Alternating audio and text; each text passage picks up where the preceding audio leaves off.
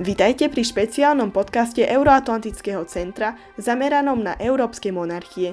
V tejto edícii vám v nasledujúcich týždňoch predstavíme spolu 13 monarchií rozdelených do štyroch skupín. V dnešnom podcaste sme sa zamerali na tri z nich, ktoré spoločne tvoria integračné zoskupenie Benelux. Jednotlivé monarchie vám predstavia naši kolegovia Barbara, Filip a Viktor. Začneme najstaršou zo spomínanej trojice a pozrieme sa na rozlohu neveľkú, no veľmi husto osídlenú európsku krajinu, ktorej takmer polovica leží pod úrovňou morskej hladiny. Keď sa povie Holandsko, prvotné asociácie sú často spojené s veterným mlynom, tulipánmi či cyklotrasami. Dnes vám priblížime ďalšiu významnú charakteristiku tejto prevažne rovinatej krajiny, a to holandskú kráľovskú rodinu, ktorej história siaha do obdobia Viedenského kongresu akým pánovníkom sa začína holandský kráľovský rod a kto sedí na holandskom tróne v súčasnosti? Holandské kráľovstvo bolo založené v roku 1815 a jeho prvým kráľom bol král William I. Prvý holandský král bol z rodu Orange Nassau, čo je rod, ktorý dodnes vládne v Holandsku. Typická farba holandská, oranžová, je farbou práve tohto rodu Orange Nassau a nachádza sa takisto aj verbe kráľovskej rodiny. Mimochodom 27. apríl je v Holandsku štátny sviatok, ktorý sa nazýva Deň kráľa. Je to teda deň, kedy král oslavuje svoje narodeniny a počas neho sa v celej krajine konajú rôzne oslavy a celá krajina je sfarbená práve do oranžova.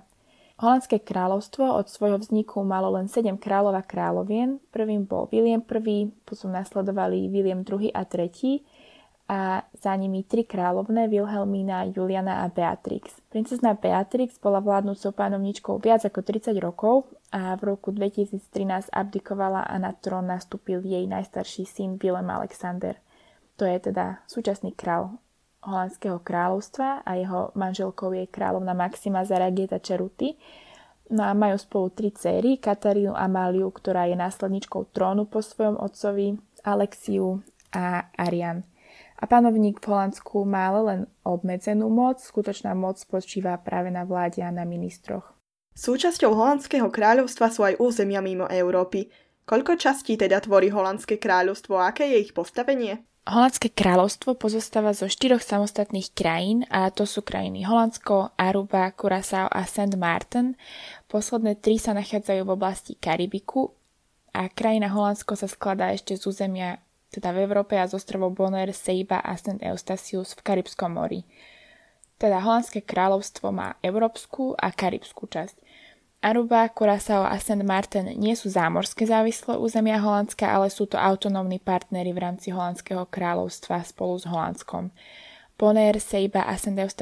Majú štatút verejných orgánov alebo tzv. public bodies v zmysle holandskej ústavy. Vo všeobecnosti je ich postavenie podobné k postaveniu holandských magistrátov, odhľadnúť teda od ich veľkosti, od vzdialenosti od európskej časti Holandska a geografickej polohy v karibskej oblasti. Holandský král je monarchom všetkých týchto krajín kráľovstva, okrem toho ale Aruba, Curaçao a St. Martin majú svojich vlastných guvernérov, ktorí v nich zastupujú pánovníka. Aké právomoci majú jednotlivé krajiny a do akej miery je ich legislatíva samostatná? Všetky štyri krajiny Holandského kráľovstva pracujú v niektorých otázkach nezávisle od seba a v iných zase navzájom spolupracujú. Tieto spoločné záležitosti sa nazývajú Kingdom Affairs, no a tieto činnosti, ktoré jednotlivé krajiny vykonávajú samostatne a ktoré spoločne sú vysvetlené v ústave Holandského kráľovstva. Každá krajina má svoju vlastnú vládu a parlament, no a tieto inštitúcie sú splnomocnené príjmať právne predpisy týkajúce sa vlastných záležitostí krajín. Takisto existuje aj e, tzv. Rada ministrov pre kráľovstvo, ktorá je tvorená holandskými ministrami vlády a jedným ministrom za Arubu, Curaçao a St. Martin. Súčasná ústavná štruktúra nadobudla účinnosť len 10. oktobra 2010, predtým Bonaire, Curaçao, Seiba, St. Eustatius a St. Martin tvorili jednu autonómnu krajinu v rámci kráľovstva, nazývala sa Holandské Antily. Táto krajina prestala však existovať teda 10. oktobra 2010. Za štát možno považovať iba Holandské kráľovstvo, iba teda kráľovstvo, nie jednotlivé autonómne krajiny alebo verejné orgány má medzinárodnoprávnu subjektivitu. Čo sa týka meny, tak v rámci kráľovstva nemajú jednu spoločnú menu. Európska časť kráľovstva používa ako menu euro, Americký dolár sa používa na ostrovoch Bonaire, St. Eustatius a Seiba a Curaçao a St. Martin majú spoločnú menu holandský antilský gulden. Okrem toho na St. Martin je možné platiť aj americkým dolárom. A menou Aruby je arubský florén. Aké špecifika platia pre oblasť zahraničnej politiky Holandského kráľovstva? Všetky štyri krajiny Holandského kráľovstva nesú spoločnú zodpovednosť za zahraničné vzťahy a za obranu, Kráľovstvo má jedného ministra zahraničných vecí, ktorý nesie rozhodujúcu zodpovednosť za zahraničné vzťahy kráľovstva ako celku a za začlenenie záujmov všetkých štyroch autonómnych krajín do zahraničnej politiky kráľovstva. No a takisto majú jedného ministra obrany. Veľvyslanectva, konzuláty a ďalšie diplomatické misie slúžia záujmom celého kráľovstva a Aruba, Curaçao a St. Martin udržiavajú svoje medzinárodné kontakty v oblastiach, za ktoré majú samostatnú zodpovednosť. To sú napríklad vzdelávanie alebo zdravotná starostlivosť. Vždy však musia fungovať v rámci a medziach zahraničnej politiky kráľovstva. Holandsko ako relatívne malá krajina zameriava svoju zahraničnú politiku v rámci systému multilaterálnych organizácií. V akých medzinárodných štruktúrach má Holandské kráľovstvo svoje zastúpenie?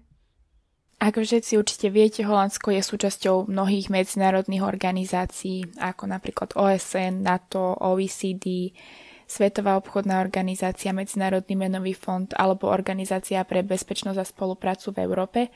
Takisto je jedným zo zakladajúcich členov dnešnej Európskej únie. Čo je však také zaujímavejšie, tak zmluvu o Európskej únii podpísalo Holandské kráľovstvo, ako teda celok, ale bola ratifikovaná iba za európsku časť kráľovstva. Karibské časti Holandského kráľovstva sú chápané ako zámorské krajiny a teritória. Toto platí tak pre autonómne krajiny Arubu, Curaçao a St. Martin, ako aj pre tieto public bodies Bonaire, Seiba a St. Eustatius.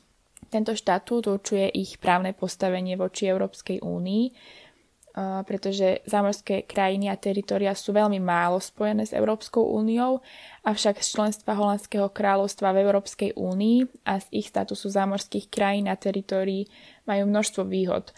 Napríklad v súvislosti s exportom do Európskej únie takisto dostávajú financovanie z rôznych zdrojov Európskej únie, ako napríklad z Európskeho rozvojového fondu a podobne.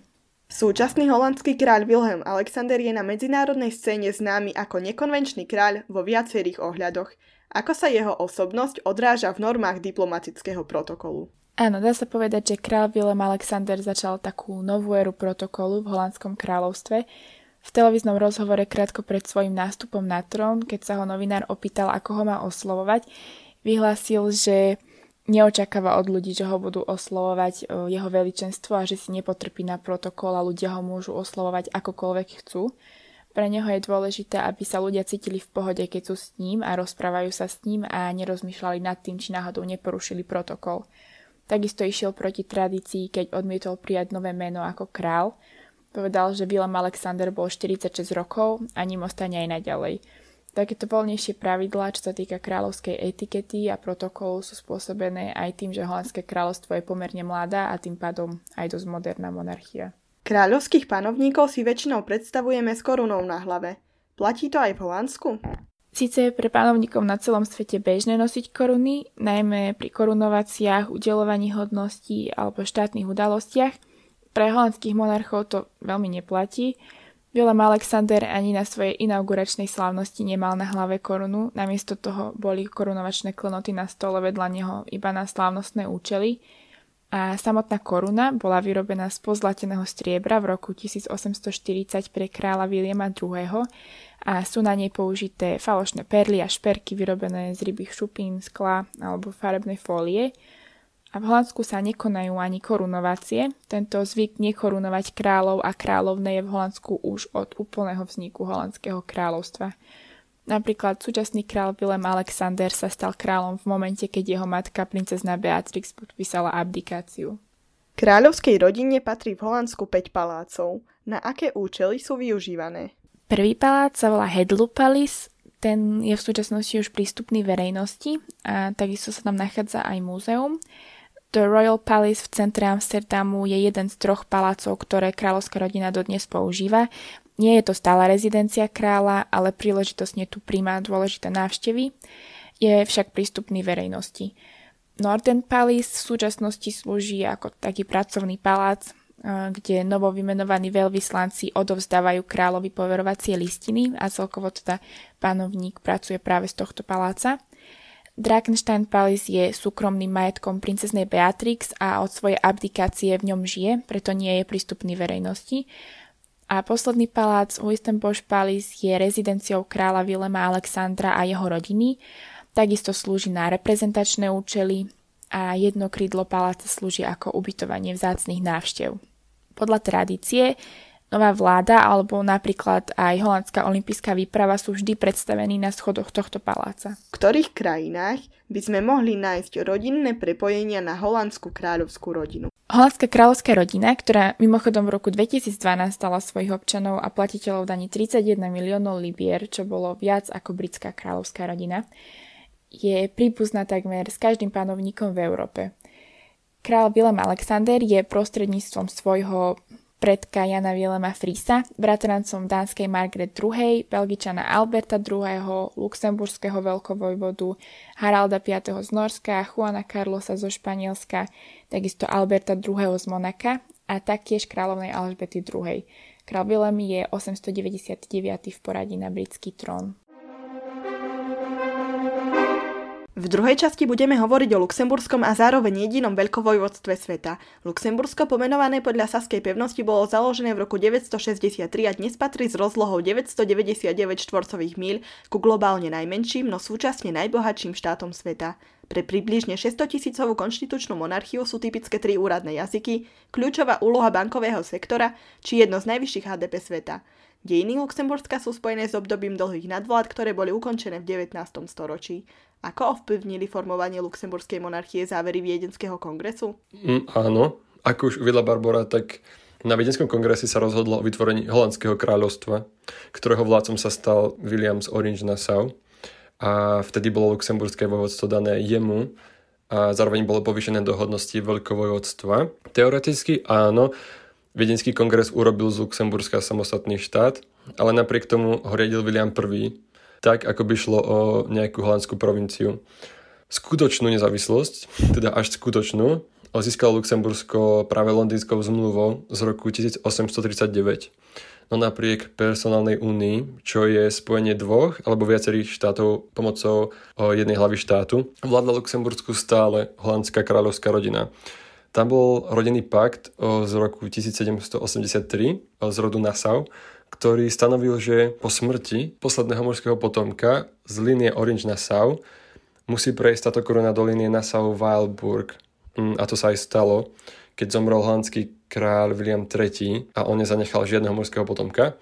A práve vtedy prešla koruna veľkovojvodstva na vojvodu Adolfa z Nassau. To jeho smrťou, teda smrťou Williama III sa tá personálna únia medzi Luxemburskom a Holandskom aj skončila. Veľkovojvoda Adolf sa tak stal zakladateľom súčasnej vládnucej dynastie v roku 1890 vo veku 73 rokov. Ako sa zapísal do dejín luxemburskej monarchie? Nakoľko sa dostal k moci už vo vyššom veku a nevedel o luxemburskej politike tak veľa, tak sa rozhodol, že dá ruky preč od jej riadenia a vtedajší predseda vlády Paul Eischen, on bol vo funkcii už od roku 1888 a práve on sa staral o štátne záležitosti.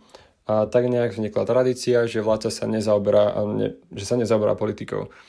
Po jeho smrti, teda po smrti veľkovojvodu Adolfa, nastúpil na trón jeho syn William IV, neskôr jeho dcera, teda dcera Williama IV. Maria Adelaide, ktorá však zomrela, keď mala 29 rokov a zomrela na chrípku. Po jej smrti sa dostala na trón jej sestra veľkovojvodkynia Charlotte, ktorá vládla dosť dlho a to od roku 1919 až do svojej abdikácie v roku 1964. Od čias jej o vlády, teda od čias vlády veľkovojvodkyne Charlotte, sa traduje, že štátny sviatok narodenín veľkovojvodu sa oslavuje vždy 23. júna a nezáleží na tom, že aký je skutočný dátum narodenia práve vtedy aktuálneho panovníka. Jej skutočné narodeniny boli avšak 23. januára no v roku 1962 sa oslavy tých narodenín presunuli o, o 5 mesiacov neskôr, aby to mohlo byť v lete. Ak náhodou 23. júna je nedela, tak sa oslavy presúvajú na pondelok 24. júna. V ten deň sa Luxemburčania zídu na kvázi najväčších oslavách roka, ktorých súčasťou je aj vojenská prehliadka alebo delová salva s 101 kanonmi. A vráťme sa ešte naspäť k tej histórii. Tak ona vládla 45 rokov a po jej vládnutí sa dostala na trón jej najstarší syn John. On vládol od roku 1964 až do svojej abdikácie v roku 2000. Kto je šiestým luxemburským panovníkom a teda je na čele konštitučnej monarchie dnes? Od roku 2000 je na tróne veľkovojvoda Henry, ktorý je zároveň bratrancom aktuálneho belgického kráľa Filipa. Henry si vzal za manželku Máriu Terezu Mestre i Batista, ktorú stretol počas jeho štúdií politológie na Ženevskej univerzite. Majú spolu 5 detí. Ja som nemal francúzštinu a neviem, ako sa presne vyslovuje meno ich prvého najstaršieho syna, ale píše sa to g u i l aume Guillaume, pardon, neviem. A on je aktuálny dedičný veľkovojda Luxemburska a majú ďalšie 4 deti, princa Felixa, princa Luisa, princeznu Alexandru a princa Sebastiana. Úloha veľkovojvodu Henryho je predovšetkým reprezentatívna. Aké právomoci mu prináležia? Tak veľkovojvoda si ponecháva ústavnú právomoc menovať predsedu vlády a vládu, Zároveň môže rozpúšťať poslaneckú snemovňu, vyhlasovať zákony a akreditovať veľvyslancov. Aktuálny veľkovojda Henry je zároveň vrchným veliteľom luxemburskej armády, v má generálnu hodnosť. Jednou z hlavných funkcií veľkovodu všeobecne je zastupovanie Luxemburska v oblasti zahraničných vecí. Stala sa však taká vec v decembri 2008, kedy veľkovojvoda Henry vyhlásil, že odmietne dať svoj podpis pod nový zákon o eutanázii, ktorý bol schválený 19. februára toho roka s veľmi tesnou parlamentovou väčšinou. Veľkovojvoda povedal, že tento zákon, vyjadril sa teda, že tento zákon ako človek nemôže zodpovedne prijať. A, ale podľa ústavy, na to, aby zákony mohli nadobudnúť účinnosť, bola však jeho, bol však potrebný jeho súhlas a nakoľko z dlhodobého hľadiska vyplývala z takéhoto rozhodnutia, z takéhoto jeho odmietnutia nejednoznačnosť, tak vtedajším predsedom vlády Jean Claude Junckerom bolo vyhlásené referendum s cieľom o zmeniť ústavu. Aké zmeny nastali po iniciovaní referenda? Po referende bol zmenený a doplnený článok 34 ústavy, aby sa mohol odstrániť ten pojem súhlas. Vo finálnom výsledku je preto stále potrebný jeho podpis, ale je zrejme, že ten podpis jeho je asi automatický, nakoľko nemá reálnu slobodu rozhodovania. V porovnaní s predošlou ústavou hlava štátu už nemusí zákony sankcionovať, respektíve povolovať ich vstúpenie do platnosti, ale pre nadobudnutie účinnosti ich môže len premulgovať, teda oznamovať. Luxemburské veľkovojvodstvo je pevne etablované v štruktúrach starého kontinentu a je významným podporovateľom európskej politickej či hospodárskej integrácie. Do akého obdobia siaha začiatok luxemburských integračných snách? Už v roku 1921 sa Luxembursko a Belgicko rozhodli vytvoriť Belgicko-Luxemburskú hospodárskú úniu, v skratke bolo EU, s cieľom vytvoriť zameniteľnú menu a spoločný colný režim. Po vojne sa Luxembursko stalo zakladajúcim členským štátom OSN a taktiež NATO, kvôli čomu muselo upustiť od politiky neutrality. Taktiež rozšíril svoju podporu európskej integrácie a stalo sa zakladajúcim členským štátom hospodárskej únie Beneluxu, čo je dnešná únia Beneluxu. Taktiež jedným zo zakladajúcich členských štátov troch európskych spoločenstiev, čo sú, ako vieme, Európske spoločenstvo uhlia a ocele, Európske spoločenstvo pre atomovú energiu a Európske hospodárske spoločenstvo. V roku 1993 sa Luxembursko stalo zakladajúcim členským štátom Európskej únie a taktiež zakladajúcim členom šengenského priestoru, ktoré je pomenované práve po luxemburskej obci Schengen, ktorá sa nachádza v blízkosti hraníc s Nemeckom a Francúzskom a práve tam bola podpísaná pôvodná dohoda 14. júna 1985. Metropola Luxemburská Luxemburg je e, s belgickým Bruselom a francúzským Štrásburgom jedným z troch oficiálnych hlavných miest Európskej únie a sídli tam Európsky súdny dvor, Európska investičná banka, Európsky dvor auditorov, sekretariat Európskeho parlamentu, štatistický úrad Európskej komisie, známy ako Eurostat a ďalšie orgány Európskej únie. Aj keď veľká časť výkonnej moci prináleží premiérovi, veľkovojvoda zostáva vplyvnou osobnosťou. Koľko stojí luxemburská monarchia svojich obyvateľov? Mm, no, iba štyria členovia luxemburskej kráľovskej rodiny sú zamestnancami monarchie a teda sú plne platení z verejných peňazí. Sú to veľkovojvoda Henry a jeho manželka veľkovojvodkynia Mária Terezia a ešte ďalší dvaja a to sú ich syn, ktorého neviem meno vysloviť, Guliam a jeho manželka Stefany. Podľa rozpočtových dokumentov, ktoré zverejnila luxemburská vláda, dostal kráľovský dom v roku 2019 11,8 milióna dolárov na to, aby mohol pokryť všetky administratívne náklady. Veľkoveda podľa oficiálnej webovej stránky dostal aj osobný príspevok, ktorý bol vo výške 312 tisíc dolárov. A pre info ďalšie 4 deti Veľkovodu pracujú na iných miestach. V roku 2019 sa čisté imanie Veľkovodu Henryho odhadovalo na približne 4 miliardy dolárov, čím sa luxemburská kráľovská rodina považuje za pravdepodobne najbohatšiu v Európe. Takmer polovicu obyvateľov s trvalým pobytom v Luxembursku tvoria cudzinci a zároveň skoro každý šiestý obyvateľ má portugalskú národnosť. Prečo má Luxembursko tak veľkú portugalskú komunitu? Začnem tým, že ozrmím fakt, že luxemburská veľkovojvodská rodina je na podiu čiastočne portugalského pôvodu a to preto, lebo v roku 1893 sa dedičný veľkovojvoda William Luxemburský oženil s Máriou Annou z Braganty, ktorá bola dcéra zvrnutého portugalského kráľa Miguela.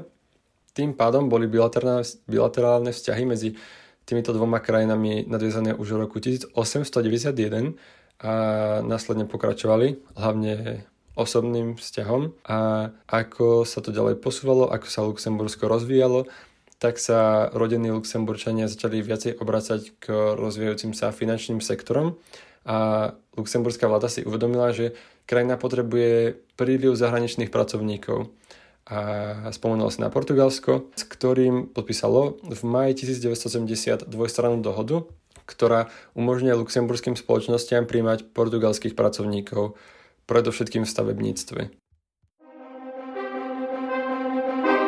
Do tretice si bližšie predstavíme Belgické kráľovstvo, ktoré napriek tomu, že je rozlohou menšie ako Slovensko, má približne dvakrát viac obyvateľov.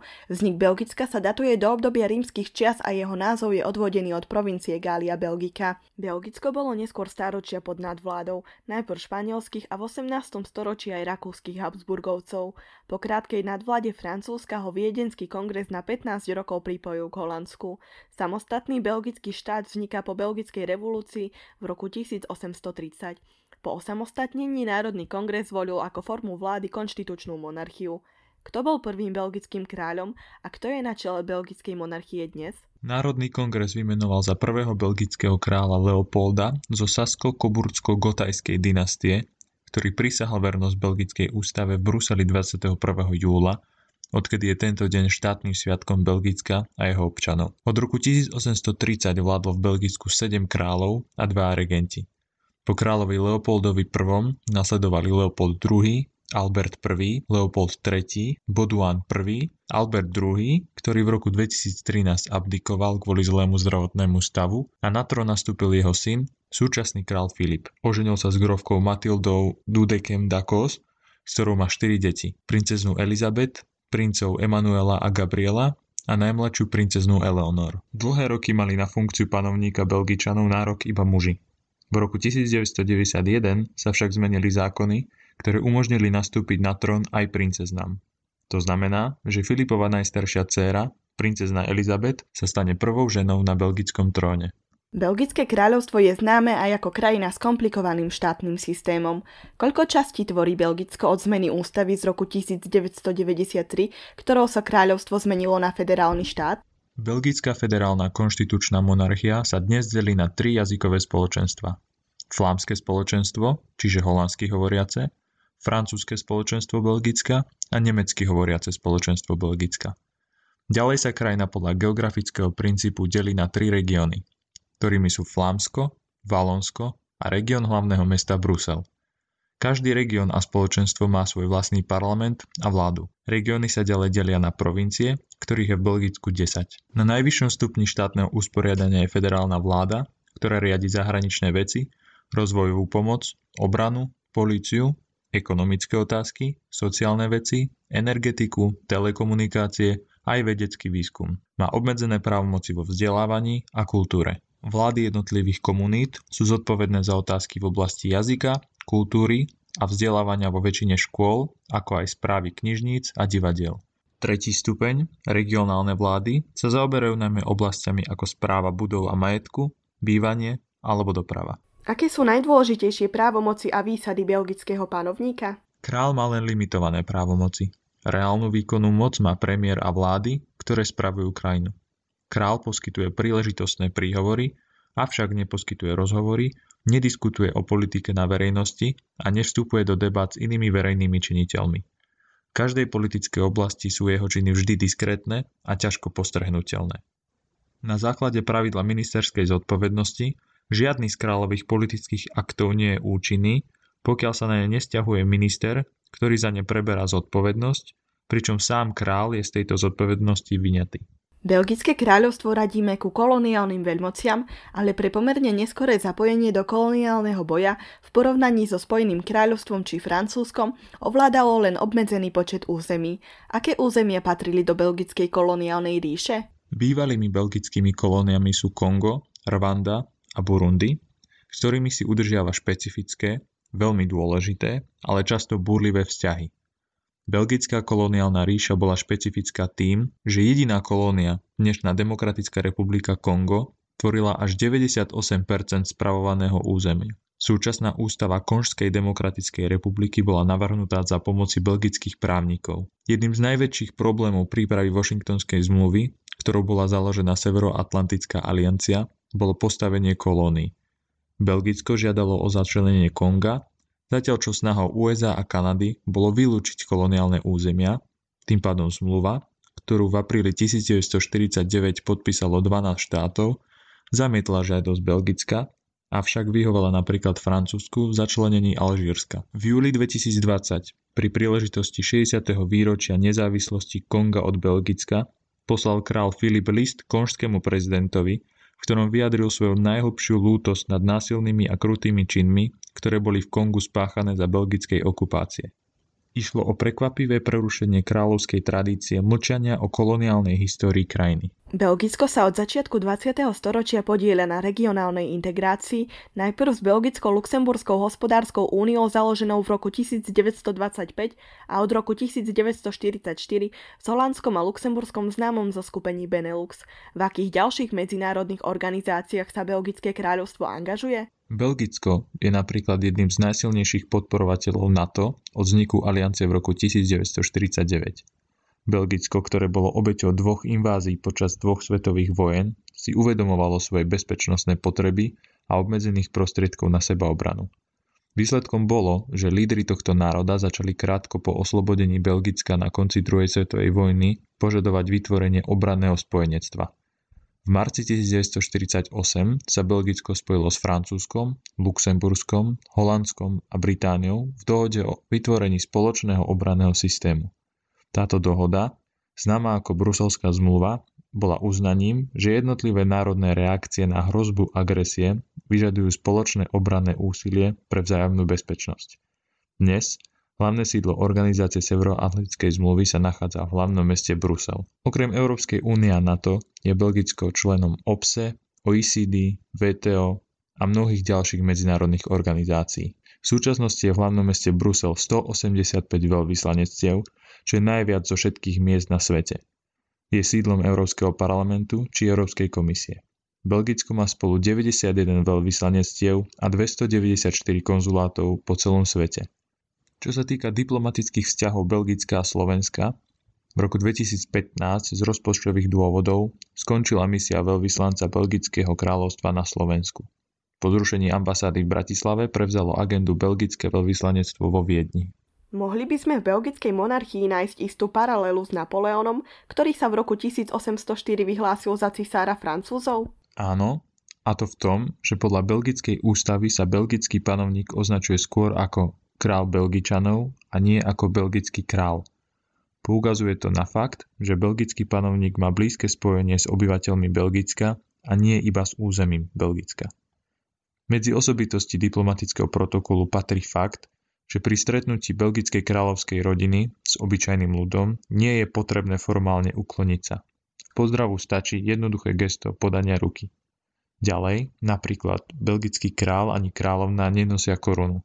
Avšak kráľovna pri zvláštnych príležitostiach nosí diadém. Zaujímavosťou je, že kráľovská rodina je historicky prepojená aj s britskou kráľovskou rodinou, nakoľko král Filip je približne 1080. poradí na britský trón. Ďakujeme, že ste si vypočuli naše špeciálne podcastové vydanie. Nezabudnite, že každý pondelok pre vás pripravujeme podcast o správach z oblasti medzinárodných vzťahov a pokiaľ chcete byť v obraze každý deň, nepremeškajte rýchle správy, kvízy či iné zaujímavosti na našom rovnomennom Instagramovom profile pod EACcast. Tešíme sa na vás o dva týždne pri druhej časti podcastov o monarchiách v Európe.